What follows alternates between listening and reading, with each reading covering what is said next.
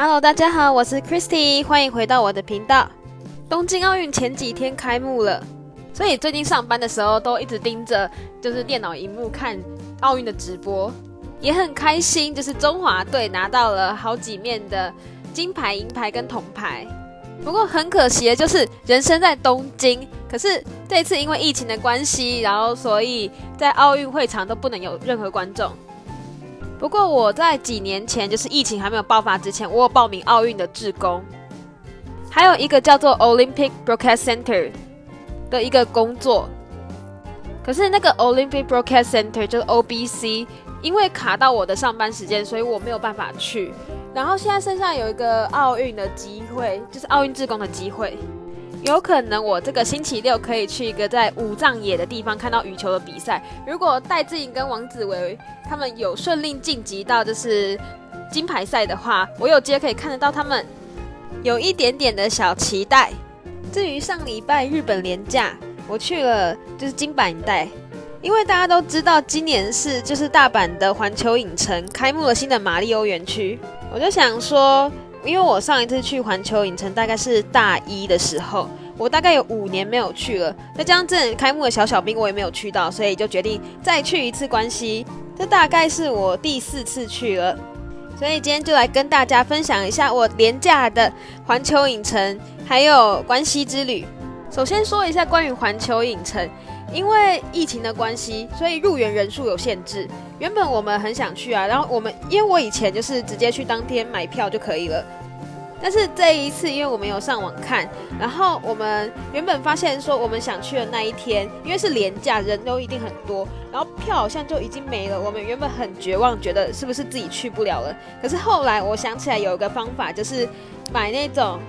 饭店跟票有一起包含在的那种方案。于是票的问题就顺利解决了，而我们住的饭店我觉得非常的好，因为就是环球影城位于在 Universal City，就是在大阪市区不远的一个地方，然后在那一站有很多的饭店，我们就是住在其中的一家，基本上就从我们的饭店到环球影城门口大概只需要走路五分钟左右，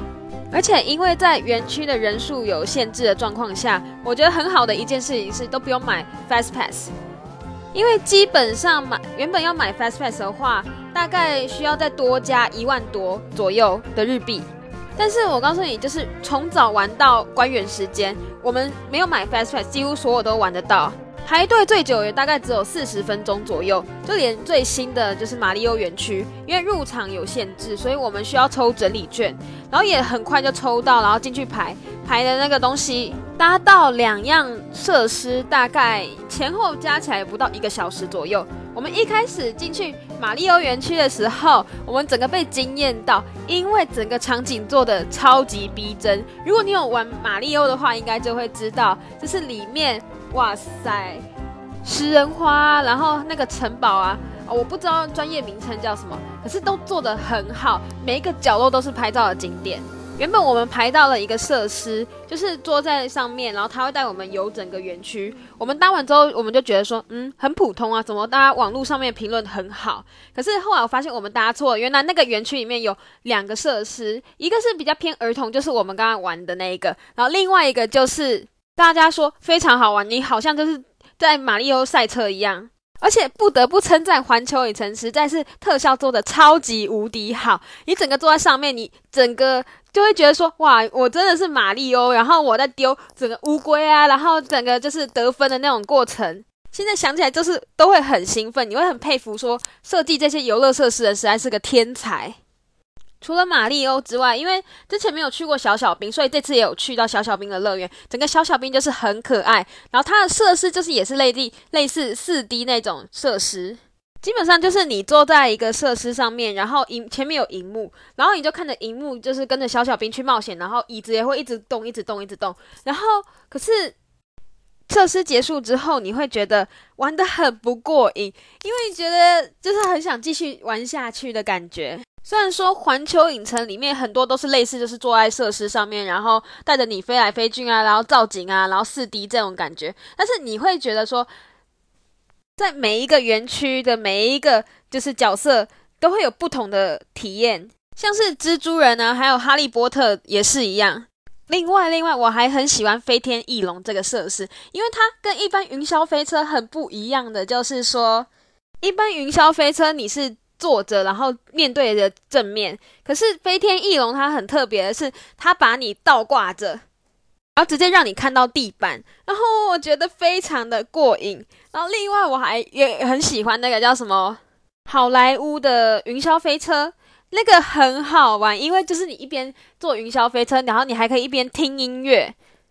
那个设施还有一个很特别的是，它有就是往前，还有一个是往后的。然后往后那个，因为你都不知道后面会发生什么，所以你后面突然掉下去的时候，你会非非常的刺激。其实简单来说，就是环球影城里面没有一样设施是让我失望的。至于食物方面的话，我有吃马里欧的慕斯蛋糕，我觉得也很好吃。然后价格虽然有点偏贵，但是我觉得食物也不会让你失望。虽然我觉得比较可惜的就是